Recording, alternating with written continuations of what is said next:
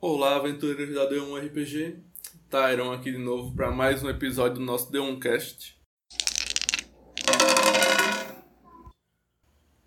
Hoje nós vamos falar sobre a saga de Sete Virtudes, que atualmente já está com o volume 1 e o volume 2 impressos e à venda, e pelo que eu soube, o volume 3 já está em produção também.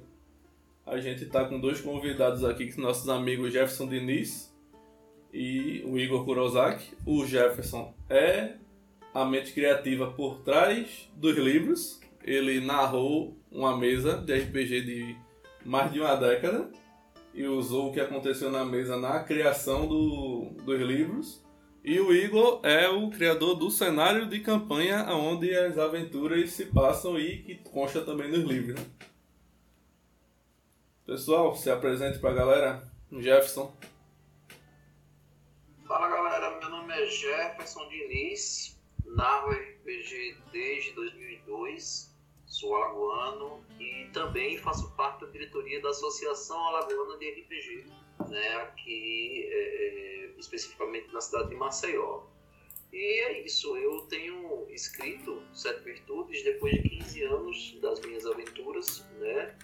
É, a princípio foi aconteceu em Tormenta, no, no cenário de Arthur, mas aí, devido aos direitos autorais e a dificuldade de desvincular né, o cenário de campanha em relação a, a, a Tormenta, eu lancei lá no Conselho de Mestres essa necessidade de mudar de cenário. E aí, o Igor né, propôs que eu transformasse a história né, num conto baseado nos reinos de Ekar e no cenário de campanha que ele tinha criado. E aí a ideia foi muito boa. Nós casamos Sete Virtudes com Ekar e o resultado foi maravilhoso. Também tem um canal no YouTube, né, junto com o Marcos Kelly, que é o presidente da associação, que é o Desvendando RPG. Né? E no Instagram, a LRPG Clube e Sete Virtudes. Igão. Boa noite, galera. Igor Kurosaki aqui mais uma vez, dessa vez não jogando. É, é, como o Tyron falou, o Jefferson também, né? Eu sou o criador do Crônica GK, que é o cenário de campanha que serve aí de ambientação para os Sete Virtudes. Sou RPGista há uns 20 anos, narro há uns 15 e a gente fez essa, essa parceria, né, esse casamento do Sete Virtudes com no Crônica GK, justamente pela necessidade do, do né, pela dificuldade de, de vinculação com o, o, cenário que se passou de fato a, o jogo.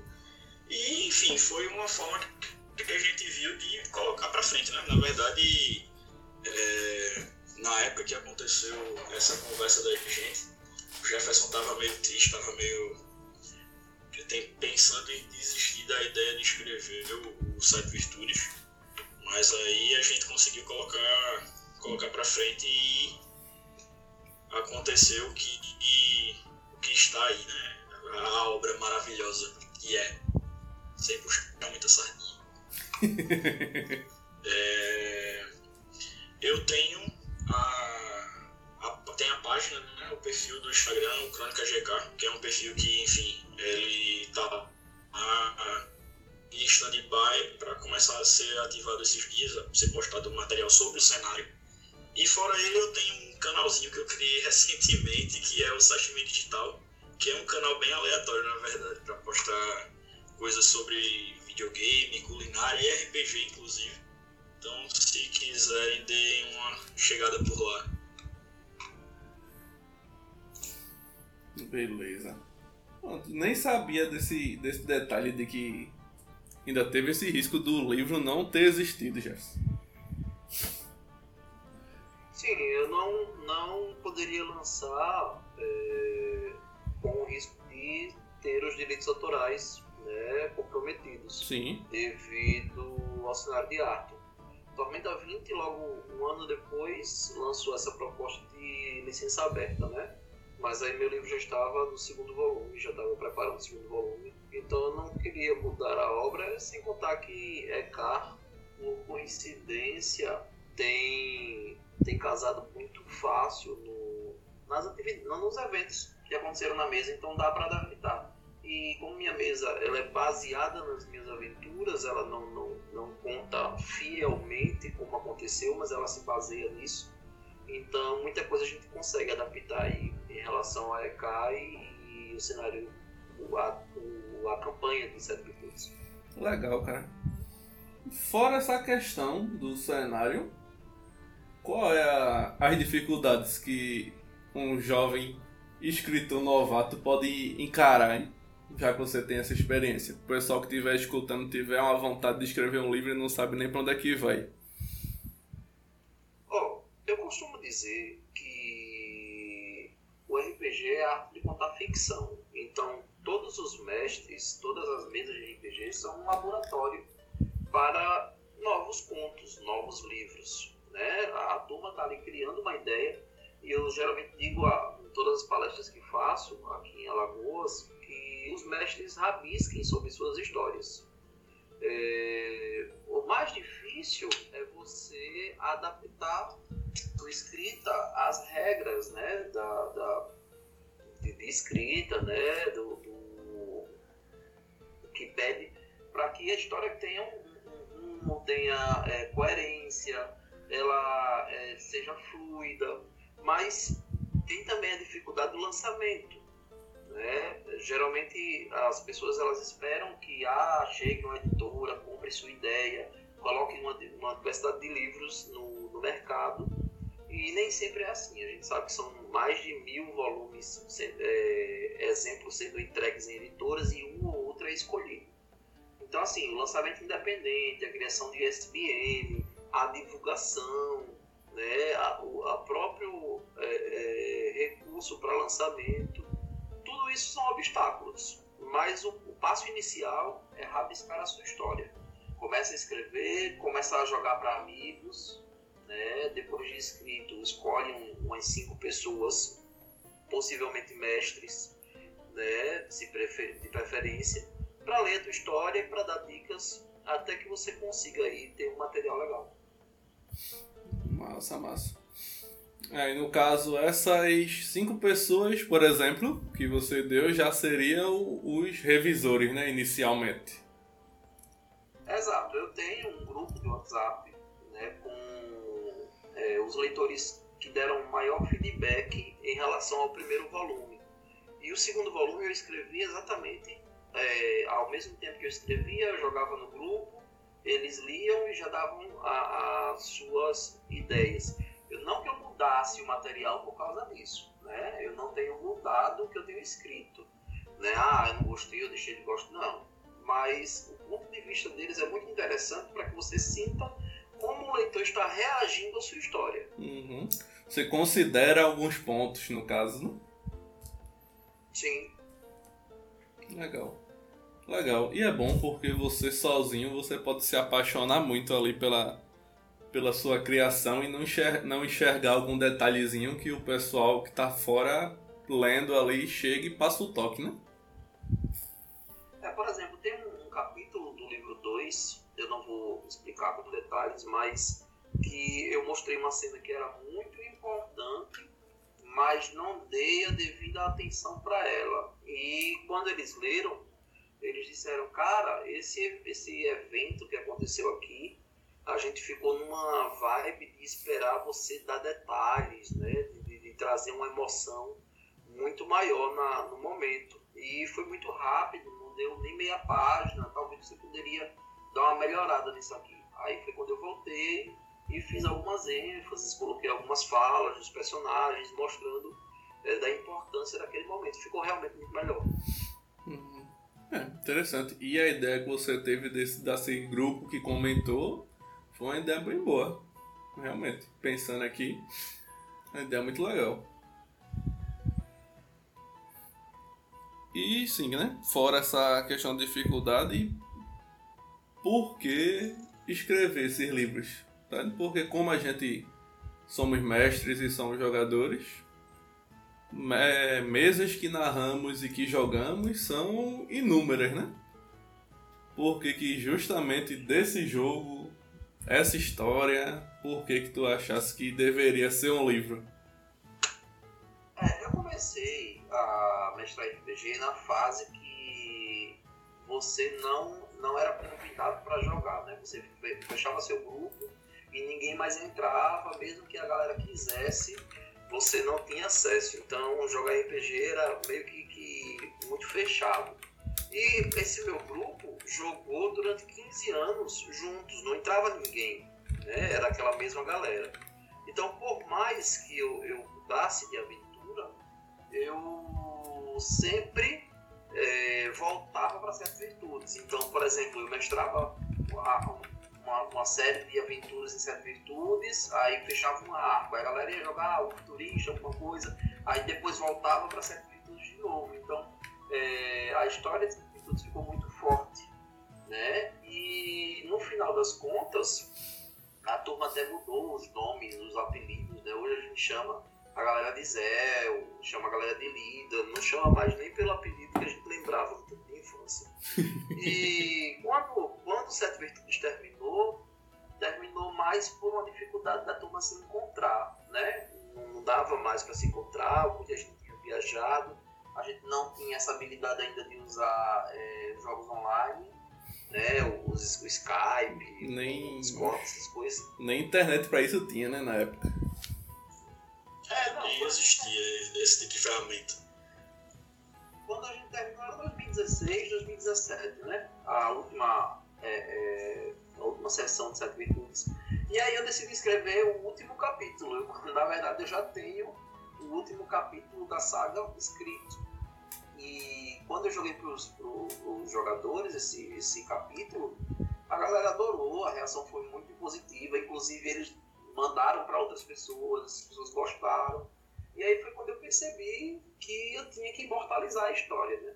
Então foi aí que eu decidi escrever Sete Virtudes.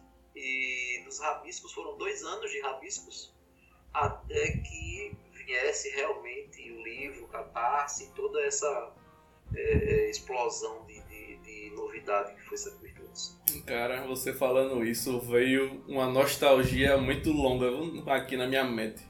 Você fala, não, o grupinho que era aquele grupinho fechado, cara, é muito semelhante, pô. A minha adolescência, uns 15 anos atrás. Era mesmo assim, pô. Era igualzinho, pô. O grupinho que era aquele grupinho que jogava. Igor também fez parte desse grupo durante um tempo, antes de, antes de se mudar de lá. Misturava com ninguém. Cada jogador também era mestre. Tipo, dia de segunda-feira era o jogo de Igor. Aí todo mundo era jogador e Igor era o mestre. Aí na terça-feira era o jogo de Tyron, onde Tyron era o mestre e os outros eram jogadores. E cada dia era um cenário diferente de um jogo de sistema diferente, cara. É, tem como, é, é nostalgia demais, pô. Infelizmente é um tempo que não é, volta mais. Viu? Coisas aqui a gente, a gente, a gente vê na turma da gente, né? é, em relação a outros grupos é que todo mundo era jogador e todo mundo era mestre. Então, tipo, todo mundo mestrava alguma coisa e jogava alguma coisa em algum momento durante toda a semana.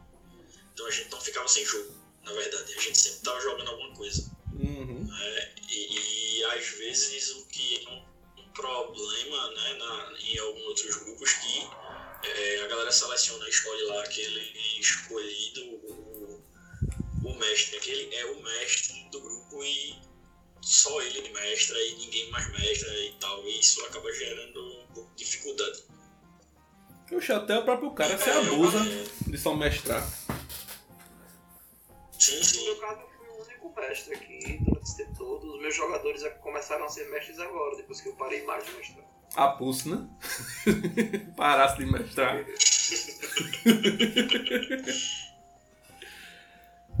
É, nesse caso de, nesse caso de, de criar, de registrar a história, de criar o livro e tal, eu até penso num, pensei num, num adendo aqui, que na verdade eu acho que Tyron tem o mesmo pensamento que eu, que é em relação a é, mesas, a eventos acontecidos em mesas de RPG que se comparam ou até superam é, narrativas como O Senhor dos Anéis da vida. E aí, por favor, não me ameacem de morte. Eu amo O Senhor dos Anéis. Com certeza. Porque pra mim é quase um deus, mas, assim, também por causa do- do- de toda a, literatura dele, inclusive, né, de toda a influência da literatura dele, Uhum. a gente tem como RPGista, como, não como narrador, mas assim, como, como grupo de RPG, temos momentos em nossas mesas de que, enfim, uma batalha, uma aventura, uma campanha inteira acaba tendo um grau de imersão, um grau de emoção muito maior, muito mais envolvente do que um- um- uma narrativa de Senhor dos Anéis. E eu acho que escrever é uma forma de você imortalizar isso para você e para os seus leitores, né? Sim. É a forma de você botar para frente aquilo que você viveu quanto, quanto mesa de RPG. Uhum. Poxa, é, quantas vezes a gente termina a sessão aqui e os jogadores vêm depois de dias. Ei, mestre! Não, pô, aquele negócio que aconteceu ali, pô, dá pra dar um jeitinho, pô, que, poxa, vai, fulano morreu mesmo daquele jeito e não sei o que, não sei o que, e vira uma discussão de uma tarde. Não, pô, dá pra resolver. Aí você olha assim que o cara tá no dia de lazer dele, ou às vezes a pessoa tá lá no trabalho, escondidinho ali, ó, no WhatsApp, mandando mensagem, discutindo sobre o jogo, pra você ver o quanto que envolveu a mente do cara o que aconteceu na sessão, tá ligado? É, a gente costuma dizer que o mestre só sabe o quão foi importante a sua narrativa quando os jogadores saem conversando sobre a sessão. Galera, galera sair chorando porque NPC morreu, pô. Imagina o nível, foi nem um personagem de jogador. Tá ligado? Aí pronto, essas cenas onde aconteceu isso, feito o Igor falou, eu concordo, pô. Estamos aqui, ninguém tá sendo dizendo que Senhor dos Anéis não presta, nem nada disso, não. Estamos dizendo que é muito bom, só que a gente que tá aqui, e com certeza vocês que estão ouvindo, tem enredos, tem aventuras que é do mesmo nível ou superior, pô.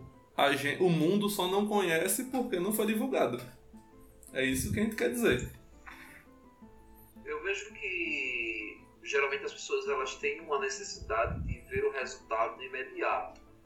né? Acham que, ah não, eu escrevi agora e eu tenho que virar um best-seller e as pessoas já têm que ver como se fosse a melhor história do mundo. Uhum. né? Mas o que falta muito é a perseverança.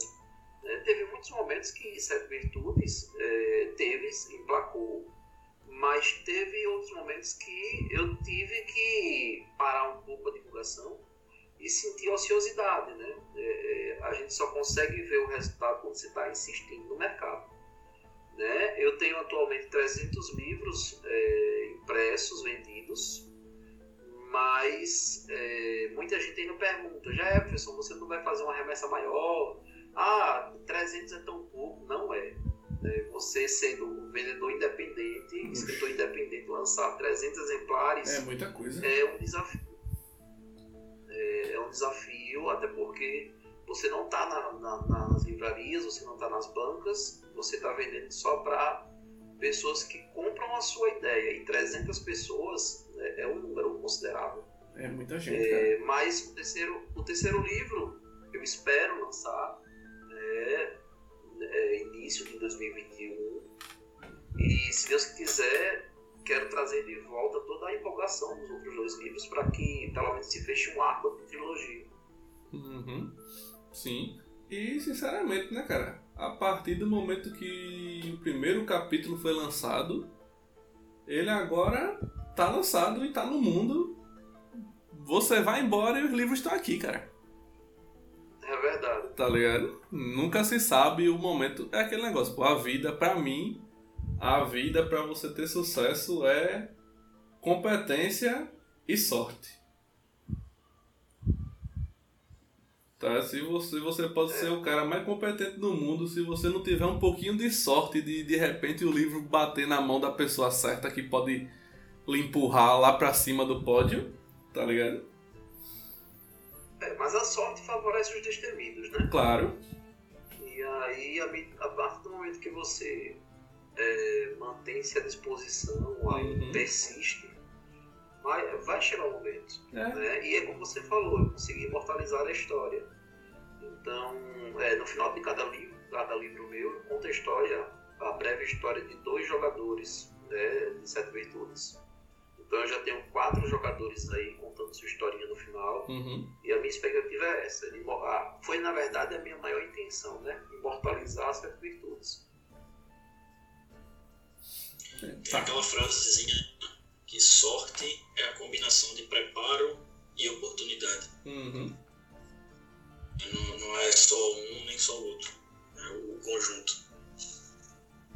É isso aí, cara. E você já tá caminhando aí. É paciência mesmo, é como você falou. E pra quem tá ouvindo, eu já li o volume 1 todo. Eu iniciei o volume 2. E, pelo menos na minha opinião, vale muito a pena de ser acompanhado. Uma coisa que, enfim, né, sobre essa questão do, do livro, principalmente por se tratar de um de um, uma história que se passou numa mesa de RPG, é que o livro tenta mostrar, não de uma forma mecânica, mas mostrar tipo de uma forma bem ilustrada, coisas como habilidades de que tal personagem tinha ou que tal personagem tinha, é, uma descrição de como um personagem faz determinada ação, determinada coisa. Para quem é RPGista, se enxerga muito nessas coisas, né, da, da, da ficha do personagem e tal. Mas para quem não é RPGista, não tem aquela coisa de, poxa, o que é que ele tá querendo dizer com isso? Porque Uhum. ele diz, por exemplo, que a maga faz determinada magia de determinada forma. E aí, pra quem é RPGista, vai, poxa, velho, mas é, isso aí tem tal sistema de tal jeito, é assim e tal. E pra uma pessoa que nunca teve contato com RPG na vida, tá lendo um livro qualquer outro livro de fantasia, ela vai ter a visualização de como é feita a conjuração da magia, aquela coisa mística, aquela coisa fantástica. É, é muito legal isso no livro. É, pra quem não conhece a história, a gente tá falando da história, história, história, e as pessoas devem estar se perguntando, né? Uhum. Mas para quem não conhece, eu vou fazer um breve resumo. Sete Virtudes ele se passa em Ekar e conta a história de Zelianon, um elfo druida né, que não conheceu seus pais, mas foi criado por uma ordem de druidas da Floresta Branca e ele tem o desejo de se tornar um herói. E aí ele acaba saindo das Terras Geladas de Azagin né, para conhecer o restante do mundo e descobre que há um mundo muito maior do que ele imaginava, né? E com isto, né, também há perigos maiores do que ele previa. A história é muito legal, envolve personagens do mundo medieval e eu me baseei, na verdade eu narrei durante todo esse tempo em Dungeons and Dragons, então eu tento ao máximo utilizar um pouco da pegada do Tolkien para descrever o cenário, descrever a, a cena, o livro é contado por um bardo, então não, não é aquele. não é a visão do personagem, e sim de alguém que conta a história. E também é, eu insiro de forma narrativa talentos, magias, níveis, perícias. Né? Então vocês vão, quem está lendo e joga D&D, vai sentir quando os jogadores acertam um decisivo, por exemplo, ou tem uma falha crítica, ou coisa do tipo da melhor forma, da forma narrada, né? ao invés de, de explicar daqui aquilo foi aquilo. Legal. Eu, eu gostei muito de que quando tem os feitiços, a galera tem a invocaçãozinha do feitiço. Achei muito legal. Sim, é, eu sempre gostei de, de- do vínculo arcano das coisas, né? E essa parte da galera dizer assim, ah, eu conjuro bola de fogo, por exemplo. Eu sempre dava bônus quando os jogadores interpretavam como funcionava. Né? Na verdade, eu sempre gostei de, de- de estimular a interpretação. Então, magias escritas. Ah, Houve uma época que eu usava o- a língua antiga né, do, do, do mundo, na época que eu mostrava Tormenta, era o Laucar. E aí é, havia magias ou coisas do tipo que eu, eu peguei aquela, aquela- aquelas linguazinhas que a gente utilizava no tempo de colégio para fazer os, os, os códigos, né? E aí escrevia feitiços, coisa do tipo, e dizia, ó, decifrar, aprende. Não, e a é. galera tinha que decifrar todo o dialetozinho e tal. Então eu gostava muito disso. Hum, Só pra quem tá ouvindo. É. Na Liga do P, eu achava tão, tão estranho a pessoa que não conhece tá ouvindo e não entendeu o que a pessoa tá falando, que é tão. tão na cara. Olha, pra galera que tá ouvindo, eu tô com o capítulo 1 aqui na mão. E o que eu tô falando é coisa desse tipo. Uma bem simples que tá em português, não tá em línguas estranhas. Que se eu for lendo de línguas estranhas, eu não vou conseguir ler aqui. Mas, por exemplo. Quatro ventos, quatro vozes, quatro cantos, quatro contos. Que minha mensagem chegue aos ouvidos de quem precisa ouvir. Canta Lais. É esse tipozinho de, invoca- de, de conjuração que vocês vão ter várias ao longo da história. E isso sempre que eu É, vinha, sempre que eu vinha lendo, e essa não é nem uma conjuraçãozinha é, das mais das mais conjurações de verdade. Tem outras melhores, é porque eu folhei e achei essa aqui agora. Essa, essa era a magia de enviar mensagem, né? Uhum. Aquela magia de primeiro nível, que a gente envia uma mensagem para uma pessoa com até 25 palavras. Tanto que quando ela tá falando para o Demetrius, no caso, né, que tá, tá desaparecido, Sim. ela manda mensagem e, e quando termina, ela diz que não conseguiu dizer o nome dela. Né? Ela diz, droga, é, não, não tive como nem, nem ao menos falar o meu nome. Ou seja, porque a duração da magia era 25 palavras e a, a, a mensagem que ela mandou, ela se prolongou nos detalhes, né? Sim. Então E- eu deixo esses, esses easter eggs, vamos dizer assim, E, a ga- galera diz assim, eita, pô, passou das 25, vou lá contar, né? Exatamente. é, e galera que joga sabe que isso acontece mesmo de verdade quando o cara vai mandar mensagem. Ó, mestre, é 25 palavras, viu, jogador? Diga aí. Sempre falta alguma coisa, o cara fica, ah, ah, mas ele se vira lá. Ele foi, tá bom. Sempre falta, a informação nunca vai direito. Alguns, alguns easter eggs que eu também deixo é relacionado ao nível da, da comitiva em determinadas situações. Por exemplo, é, há um, um momento em que Willa ela precisa conjurar um feitiço e ela diz assim: é, eu, tenho, eu, eu tenho escrito este feitiço e estava aguardando para transcrevê-lo em meu grimório. Hum, É, uma magia como esta é difícil de se pesquisar, mas tenho que utilizá-la agora. Então, alguns jogadores sabem, né? Alguns mestres jogadores sabem que o Grimório ele é uma série de pergaminhos ali, né? Na uhum. verdade, o jogador memoriza o- a magia, mas se ele quiser conjurar do próprio Grimório, perdendo a página de magia, ele é capaz. Então, a personagem ali não tinha nível para isso. Aí diz, eita, se essa magia é de tal nível, então ela não estava no nível do personagem para conjurar, como assim? É isso aí. É legal mesmo. É bem legal. E sinceramente eu gosto desse, né, dessa, desse detalhe das rimazinhas ou frasezinhas para conjuração. Tanto é que tem até um, um- uma postagem que é fixa, todo mês sempre sai uma ou duas lá do Instagram da gente e é justamente essa, essas frases ou rimazinhas para invocar magia. Eu acho. Aí sempre que eu tava lendo aqui que As rimazinhas. Uhum. Sempre que eu vou lendo, que eu virava a página que ia chegando a conjuração, eu ó, uma rimazinha ali mais pra frente. Massa. Legal, pô. Parabéns aí, bicho.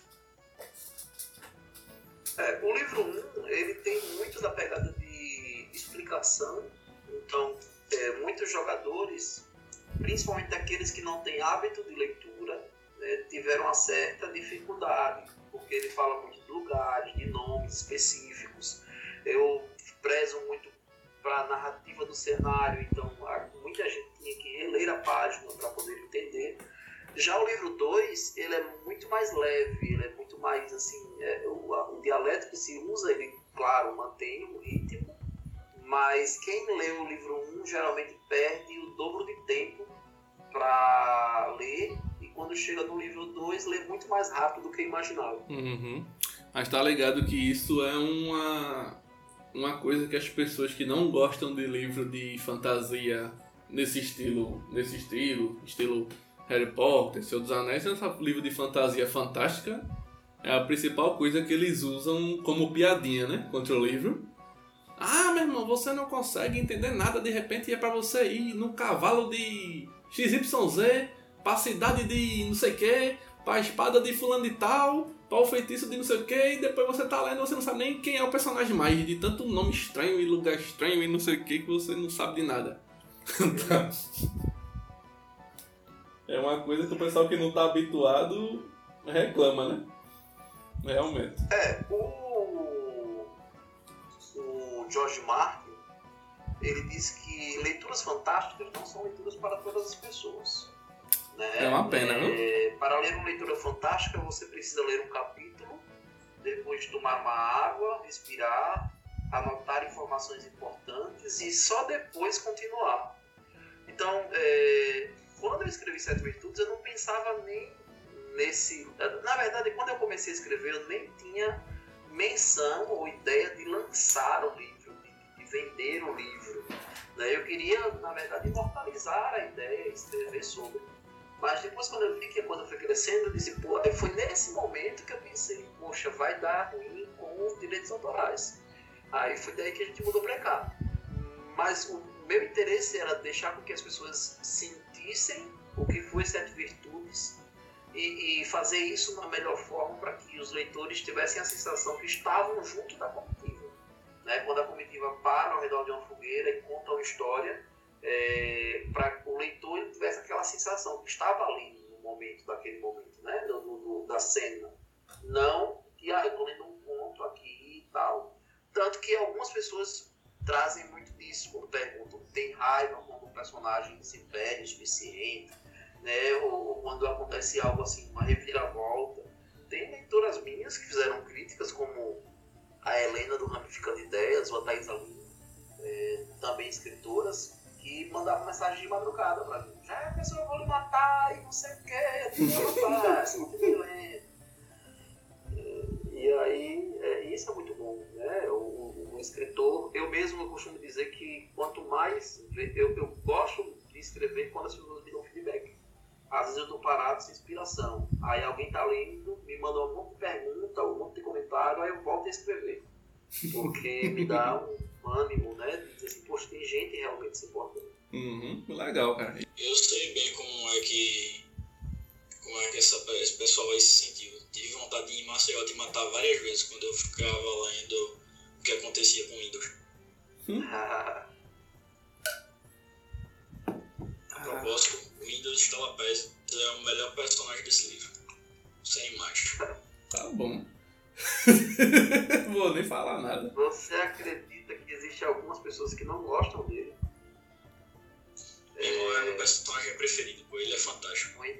Muito. Teve um, leitor, mestre de RPG inclusive, que disse que se incomodava com o altruísmo do, do, do Windows, que ele é, se incomodava com, com essa personificação da esperança, né? Que vai dar certo, de, de, de que vamos lá. E eu digo, rapaz, pois muita gente gosta dele. Bicho, eu gosto disso. Eu gosto de, de, personagem que sofre. Eu digo, ah, meu Deus, então. Sim, mas os outros sofrem, gente. É. é, certo virtudes ele possui. Cada, cada jogador tem uma certa personalidade. Uhum. Você vai encontrar é, é, totalmente diferente o modo de pensar de Linda, por exemplo, do Windows ou de Willa para o Zell. Né? Cada personagem age de uma forma realmente assim, muito, muito diferente um do outro, e isso é muito importante. Também foi uma dica que me deram. Né? Quando eu cheguei mais ou menos, vocês, quem lê, se lê novamente, vai perceber que até o, o capítulo 6, mais ou menos, 6 ou 7, os personagens não falavam tanto de forma emotiva, né? você não conseguia dizer assim, poxa, isso aqui é, é realmente o Willa que falava. Né? E, e, e, um dos leitores, Jefferson, eu, eu sinto a falta de personalidade nas falas. E aí foi quando eu coloquei a personalidade de cada é, personagem de forma mais efetiva, né? mais, mais notável.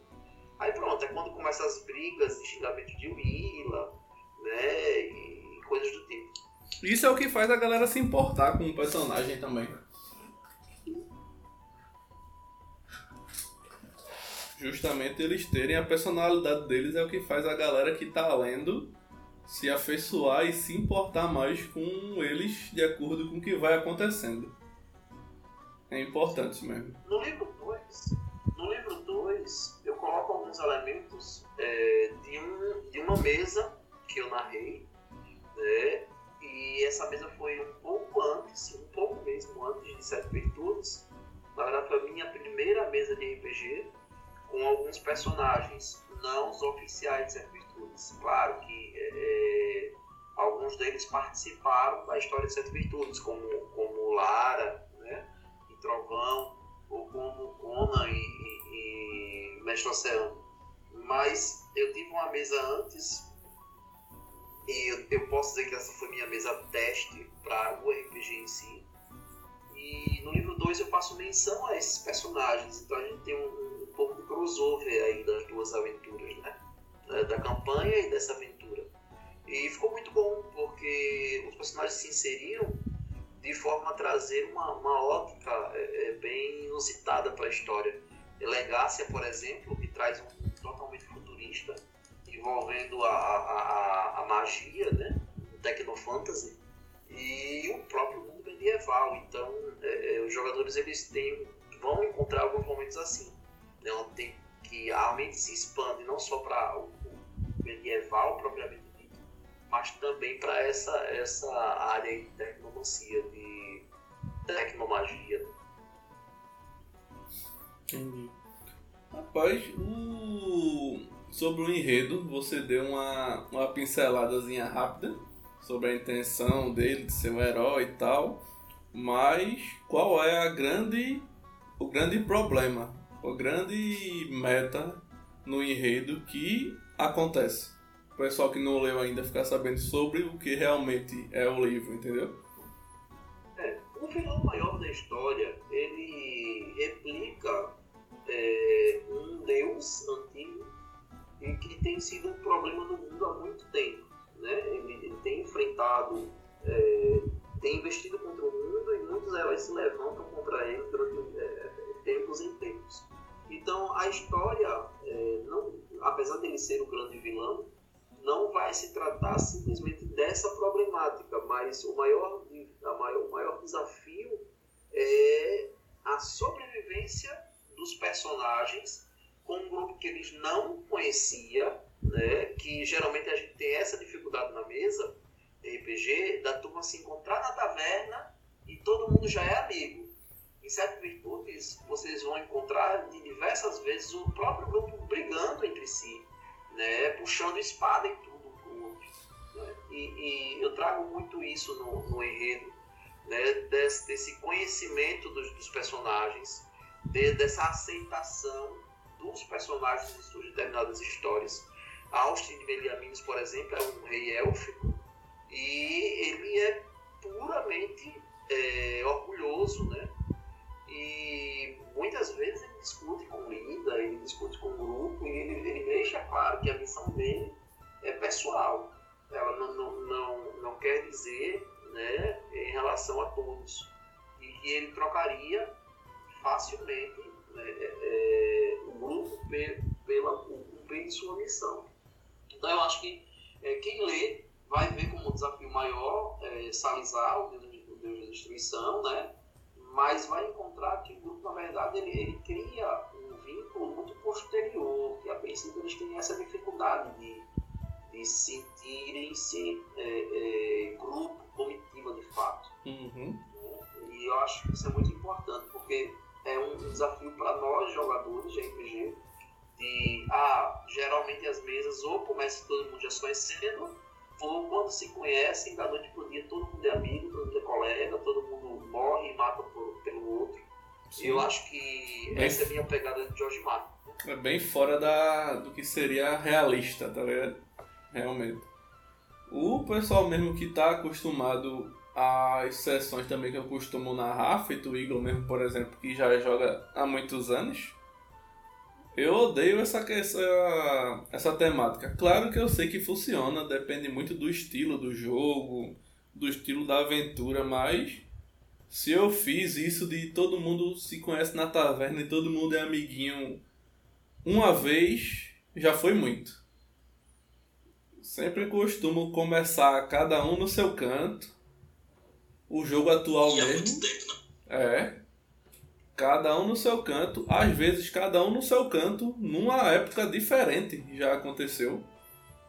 E depois, algumas sessões, as situações vão levando um ou outro a se conhecer. Tem casos que dois ficaram amigos e conheceu os outros dois depois. Aí o grupo se formou, mas tipo, aqueles dois são mais chegados e aqueles outros dois do que o grupo todo. E vão, né? Os jogadores vão criando junto com o mestre. Até o grupo realmente ser um grupo. Depois de muitas, muitos acontecimentos, muita coisa. Que aí você realmente acredita que poderia ser uma história é, com lógica. Que tipo, ah, aquele fulano gosta de.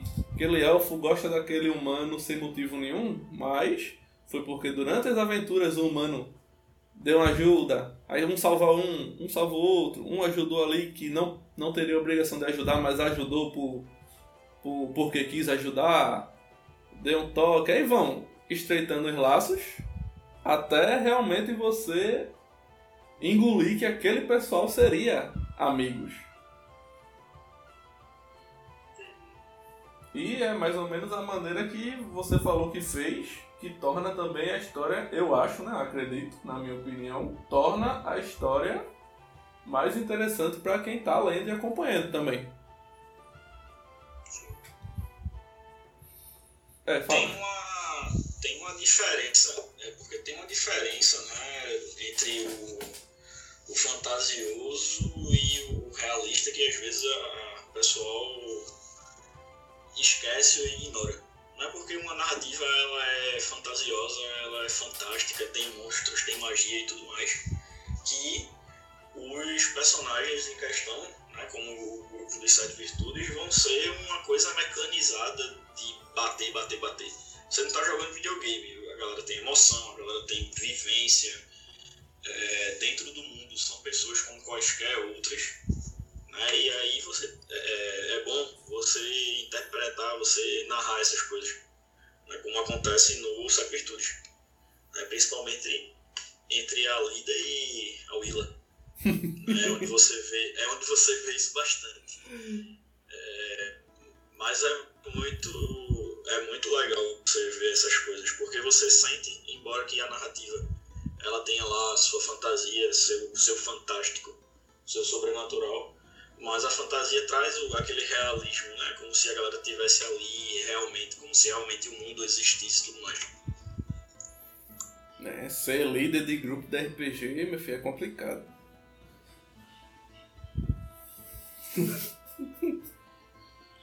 Cara, sobre o mundo de EK, tanto a parte que foi aproveitada para os livros, quanto o próprio mundo de EK mesmo, Igor.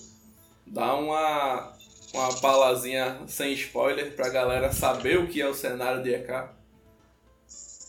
Então, é, o cenário de EK, ele é um cenário de, de campanha, né? um cenário de RPG, high fantasy, vamos dizer assim. É um cenário de fantasia medieval com, onde a magia, né, que é, vamos dizer assim, é um fator determinante entre cenários de RPGs medievais fantásticos ou medievais realistas, onde a magia é bastante presente. A magia, as criaturas fantásticas, o, o sobrenatural. É um mundo onde a religião, a crença, a fé, ela também está bastante inserida.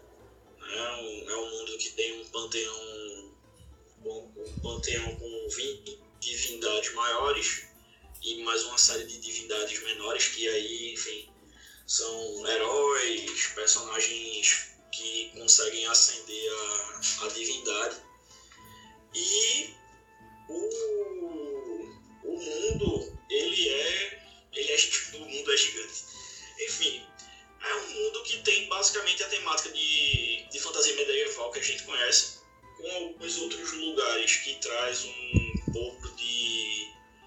É, um pouco da cultura de outras regiões, né, como, como a própria cultura indígena da gente, a cultura africana, os maores lá na Oceania, eu tento colocar essa, essa galera, né, essa cultura inserida também no cenário de forma bem presente,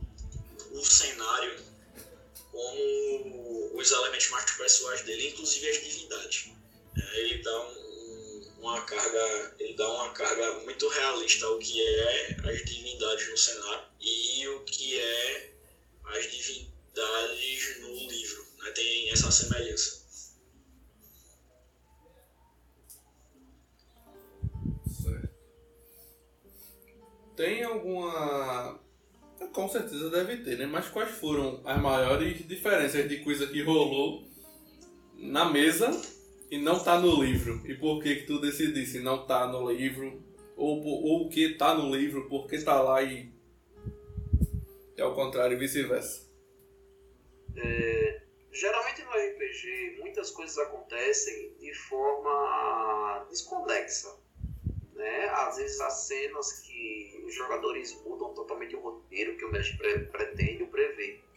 E um livro ele precisa ter um enredo casado, vamos dizer assim.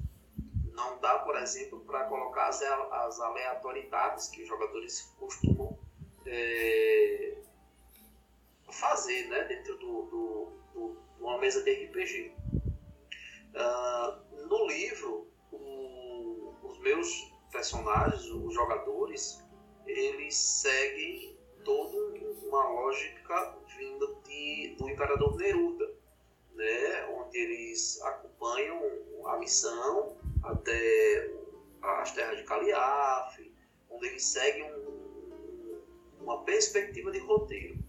No, na minha mesa, por exemplo, os jogadores acabaram arrumando confusão na cidade principal e antes que chegassem nem na terceira parte da missão, eles foram expulsos né, da, da cidade, eles foram tidos como desertores da missão.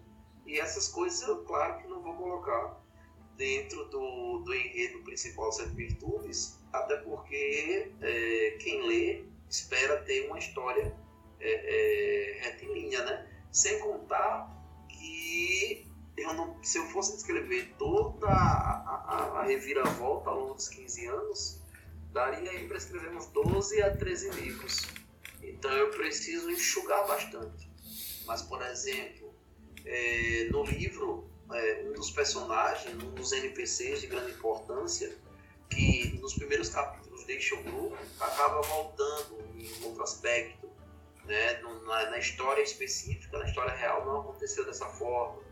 É, então, tem muita coisa que eu, eu tive que customizar para criar um enredo legal. Mas, assim, meu grupo de, de, de jogadores, eles tinham 50% de heróis e 50% de vilões na mesa real, né? Como todo grupo, e, no final das é, contas.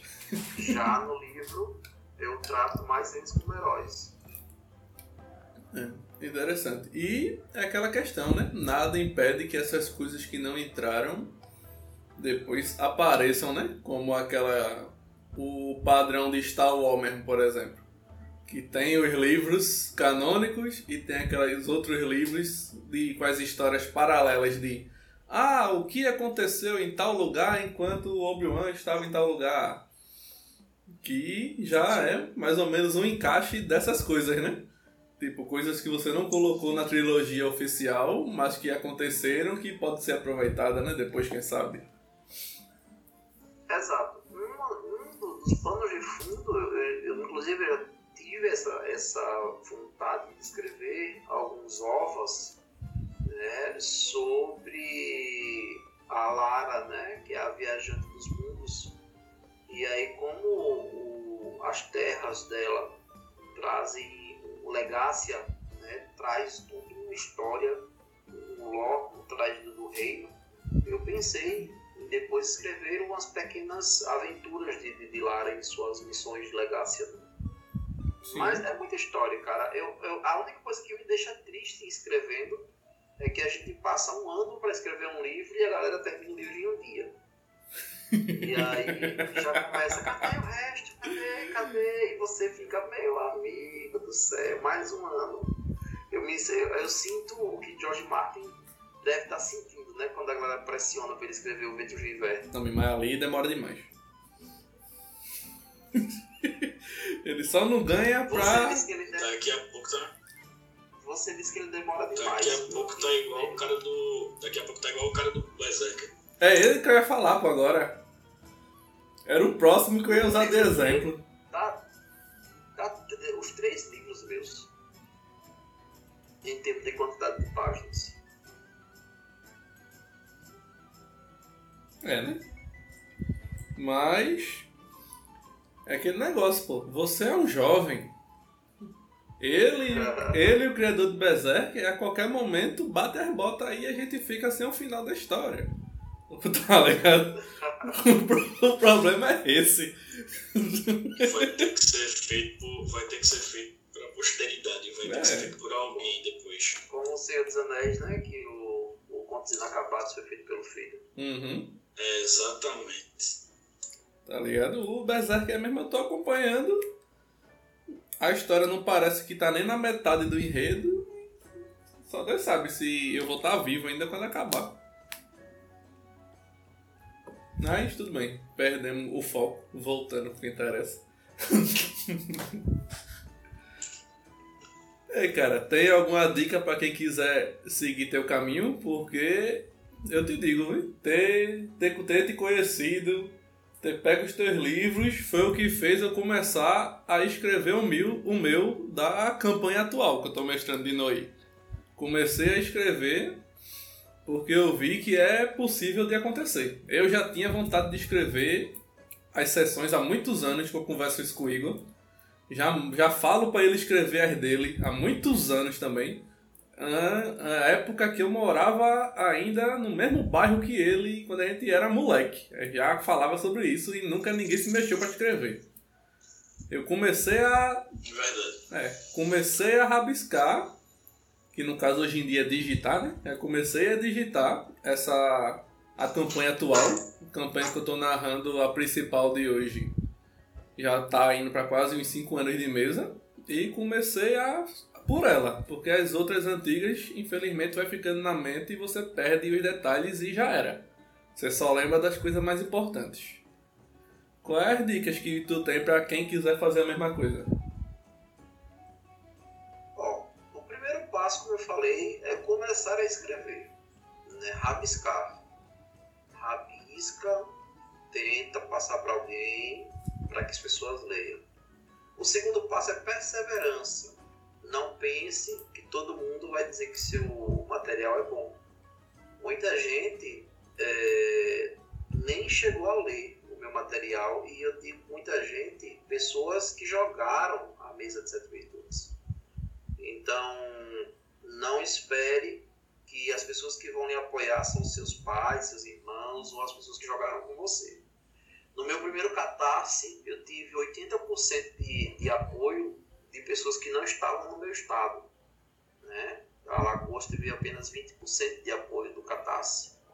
Então, a dica que eu dou é não espere sua zona de conforto. Muita gente lá fora vai aceitar melhor o seu material do que quem está próximo de você. Agora, quando você entrar num ônibus ou chegar num local e alguém olhar para você que você não conhece e dizer, cara, eu sigo você no Instagram, li o seu livro, aí, meu amigo, é quando você vai ver que realmente deu certo. Isso já aconteceu comigo, eu fiquei muito, muito, muito feliz. Eu estava dentro de um ônibus e estava com um livro na mão de Sete Virtudes. e uma pessoa olhou para mim e disse: Cara, eu já li esse livro. É massa. E eu ri e disse, é, fui eu que escrevi. E a pessoa arregalou os olhos assim e disse, não acredito, e começou a falar sobre o livro mesmo. E eu vi que ele realmente tinha lido, porque ele fez algumas perguntas. Então, assim, é, é muito bom quando você percebe que Sete Virtudes foi inspiração para muita gente, Sete Virtudes é, deu coragem a muita gente de tentar, né? e isso é, é, é show. Eu chego nas palestras na, no, nas cidades vizinhas e as pessoas perguntam exatamente isso: o que eu faço para começar a escrever? Então eu, eu sinto que é, Sete Virtudes acaba sendo aí um, uma meta né, para muitos mestres e muita gente que quer realmente colocar seu projeto em dia, seu projeto para acontecer. E isso é muito gratificante. Né? Então, o que eu poderia deixar é, é, são esses três passos. Né? Comece a escrever de agora, né? muita perseverança e pega algumas pessoas, divide a tua ideia e não espere que elas vão te dar um grande feedback ou até vão ler mas aqueles que conseguirem, que derem um feedback, vão lhe dar muita inspiração para você continuar. É, infelizmente, já vi até palestras sobre isso e infelizmente as pessoas mais próximas não são as pessoas que vão valorizar realmente. É, é, é chato, mas é a realidade. Não é só para você, não é só para mim, é para todo mundo. E para ser justo, para ser justo, não foi só o Sete Virtudes que me incentivou, como o Arlock, que a gente daqui do Deoncast falou sobre ele no segundo episódio da gente, também me incentivou bastante a começar a escrever o meu. Foram os dois. Ah, o assunto desse podcast é o, o assunto desse podcast é Sete Virtudes, mas é a verdade. Uma coisa sobre essa questão de escrever é, enfim, né? Agora o Taiwan também, a gente tem o, o, grupo lá chamado Conselho de Mestres, né, que é um grupo de mestres RPGs que se reúnem para discutir regra, discutir técnica de narração, enfim, uma série de coisas. Para se divertir também. É, e foi até abordado essa, essa questão de por que, como escrever, como começar a escrever, mas em relação ao cenário de campanha só em relação ao cenário de campanha, mas qualquer outra coisa, livros de fantasia ou outro tema que você tenha vontade de escrever, né? isso para quem está ouvindo, é aquela coisa, você tem que começar de algum lugar. Tem um colega nosso que ele costuma dizer que o não você já tem. Então, se você é, o não você já tem e você ainda por cima não fazer, né, não criar o material, não colocar o material para frente, não tentar pelo menos, aquele não vai ficar ali e acabou. O que você pode fazer, né, o seu diferencial é você escrever, meter a cara mesmo e escrever e colocar para frente para amigos, para desconhecidos, tá? e, e dizerem o que acham, para que você tenha oportunidade. Você só tem oportunidade se você fizer. Se você não fizer, você não vai ter a oportunidade, porque ninguém vai chegar para você e dizer: Fulano, escreve um livro aí que já tem tudo pronto, editora já para é, imprimir teu livro, é só tu escrever. Né? Primeiro você tem que escrever, você tem que criar um material para que o pessoal veja e aí publique, coloque para frente ou não.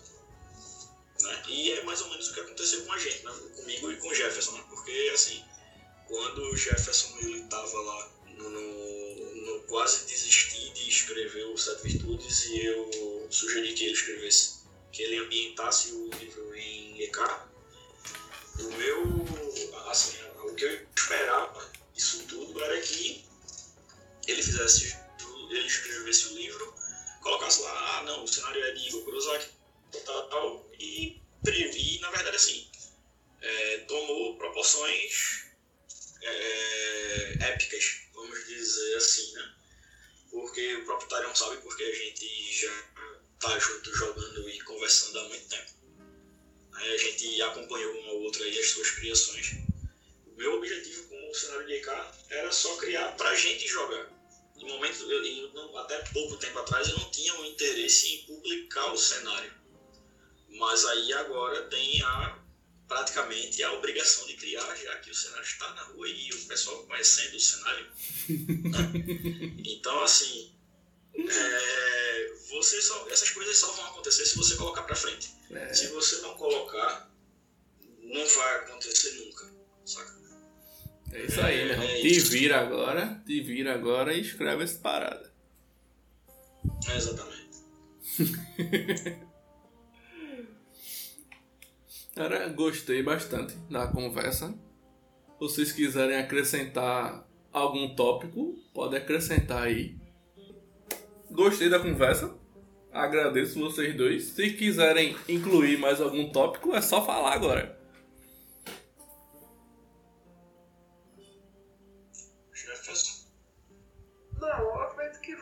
Interessante. Eu até pensei, né, dizer que pegou um podcast, né, pegou um, uma teleaula. Porque foi bem produtivo o, o assunto. Né? É, bem, bem legal aí, até porque já dá um ânimo para voltar a produzir material, produzir é, mais no final do primeiro capítulo. Eu estou no final do primeiro capítulo do livro 3. Uhum. E aí eu tinha dado até uma pausa, mas depois de bater um papo, eu até vou começar a, a concluí-lo. Massa. Pra gente dar continuidade. Continue, meu velho. Continue. E, Igor, quer incluir mais algum tópico pra galera? Ou tá bem? Não, não. Só agradecer mesmo. Agradecer a você pela oportunidade e agradecer ao Jefferson mais uma vez. Acho que ele já tá cansado de me ouvir agradecer. Mas é, agradecer também a ele. Afinal de contas, se não fosse o conselho inicialmente, né, que foi, é, foi uma iniciativa do Jefferson, Conselho de Mestres, então essa união não teria sido possível. Né? Agradeço bastante, tenho, tenho muito a agradecer por, por isso tudo que está acontecendo. Muito bom. Pronto. E a proposta indiscreta que eu sempre faço no final do The Uncast, né? Jefferson, tu vai narrar pra gente uma shotzinha lá no canal depois, né? Ah, sim, sim. Vamos, vamos discutir aí a proposta pra gente poder nos programar pegar uma parte do, do livro e transformar em RPG de volta. E a gente jogar. Sim, eu narrei, inclusive, uma aventura. Que eu joguei que também. Presente, né? Eu joguei também lá no canal do, do ah. Lucas do Clube do XP.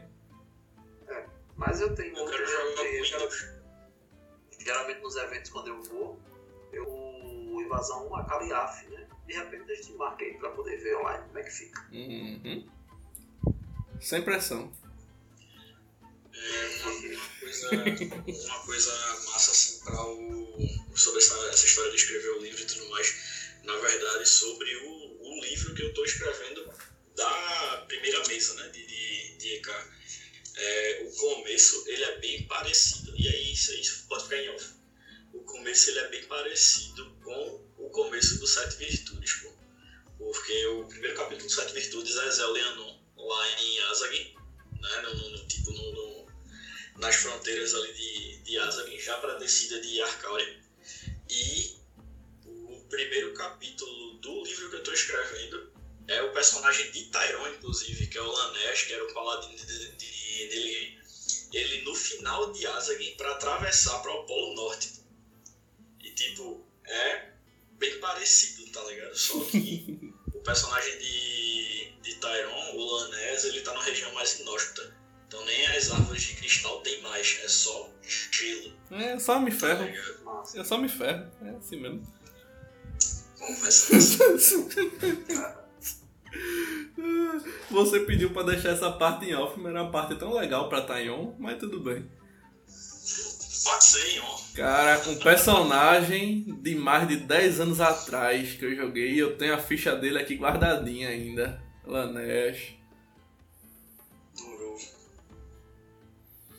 É muito legal uh, ter jogado EK desde o início, desde que EK nem tinha o nome de EK, meu velho.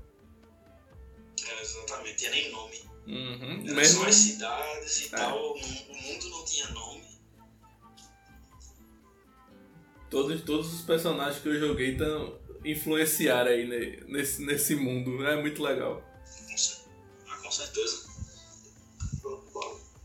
A Aliança da Libertação tá aí pra, É, né? pra mostrar. Beleza, galera, agradeço a presença de vocês dois.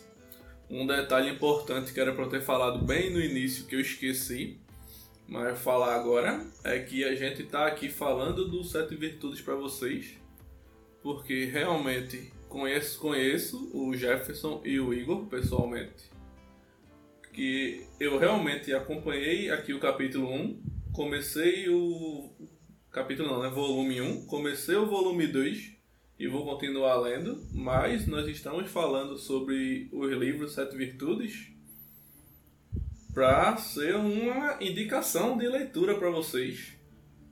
Mas não é nada de um marketing profissional, entendeu? O Jefferson não está é, pedindo para a gente divulgar, não é um pagando a gente, por, por assim dizer. Nós estamos falando e indicando porque eu realmente acredito que vale a pena e que o material é bom. Aí vocês, É claro, é, vocês quiserem conhecer, diga aí, Jefferson, onde é que o pessoal encontra? Atualmente vocês podem é, baixar ele pelo Kindle, né, tanto o volume 1 como o volume 2. É, o livro físico, a gente está aguardando passar essa pandemia para solicitar é, novos volumes e voltar a vendê-lo como físico. Mas neste momento é possível encontrar ele no Kindle, direto pela Amazon. Legal. É, Eu agradeço a oportunidade, Tairon, de bater um papo sobre esse assunto. É, e também ao Igor, né, desde já, e sempre tenho agradecido, sobre o fato dele ter cedido a parte da, da vida dele como RPGista. Né, e também agradeço a todos os, os participantes, os ouvintes desse podcast, né, por estarem aqui e quero ver né, é, vocês também presentes nessa próxima mesinha online que o Tairon está propondo. Massa. Quer deixar algum contato pro pessoal, Jefferson, falar contigo? É, vocês podem me encontrar no arroba Sete Virtudes no Instagram e no Desvendando RPG no YouTube. Também no arroba LRPG Clube, né, que é da Associação Alagoana de RPG, onde a gente tem muita influência. Então, quem quiser entrar em contato, só ir por esses três canais que me encontram. Legal. Pessoal, mais uma vez, muito obrigado. Né? Agradeço aí a quem estiver escutando. Foi muito bom bater, bater um papo aí sobre o, o Sete Virtudes. Pra mim, né, eu sou suspeito de falar, pra mim é sempre bom conversar sobre ECAL, sobre o Sete Virtudes. Né? Desnecessário dizer porquê. Mas eu agradeço, pessoal. Muito obrigado aí, Tairon, mais uma vez pela oportunidade. O Jefferson pela parceria. É, se quiserem, sei lá, bater um papo, conversar sobre o cenário, ver coisas sobre o cenário, né, que eu vou começar a postar lá brevemente, arroba CrônicaGK no Instagram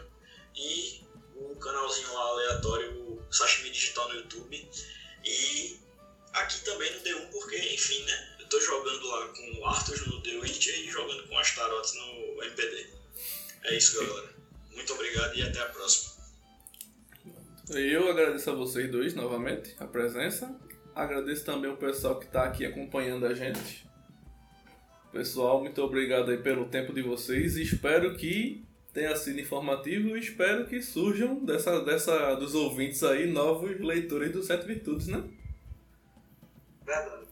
Fora aqui o The1Cast no Spotify, nós também estamos com o nosso canal no YouTube, o D1RPG. Esses episódios do nosso D1Cast, depois do lançamento aqui, eles também estão sendo upados lá no canal. Fora o canal e o nosso D1Cast, estamos com o nosso site, o d1rpg.com.br, onde você pode encontrar todo tipo de produtos, serviços e acessórios para sua mesa de RPG em geral. E temos também o nosso Instagram, d1.rpg. E por esse Instagram você pode entrar em contato com a gente para perguntar mais sobre os podcasts em geral, para dúvidas sobre RPG, dúvidas sobre os Sete Virtudes também. Se não, não por algum motivo não conseguir falar com o Jefferson pelos contatos que ele passou, manda pra gente também, manda pra todo mundo que ele com certeza ele vai responder pelos contatos que ele passou, mas manda pra mim também, que aí eu também já passo pra ele, Jefferson, responda a galera. Dá aquela, dá aquela cobradazinha e informações, conversar, é só seguir a gente lá e trocar o contato que estamos sempre por aqui. Obrigado, meu pessoal. Bons jogos para vocês e seus amigos, pessoal.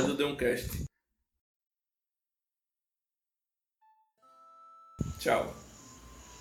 Valeu.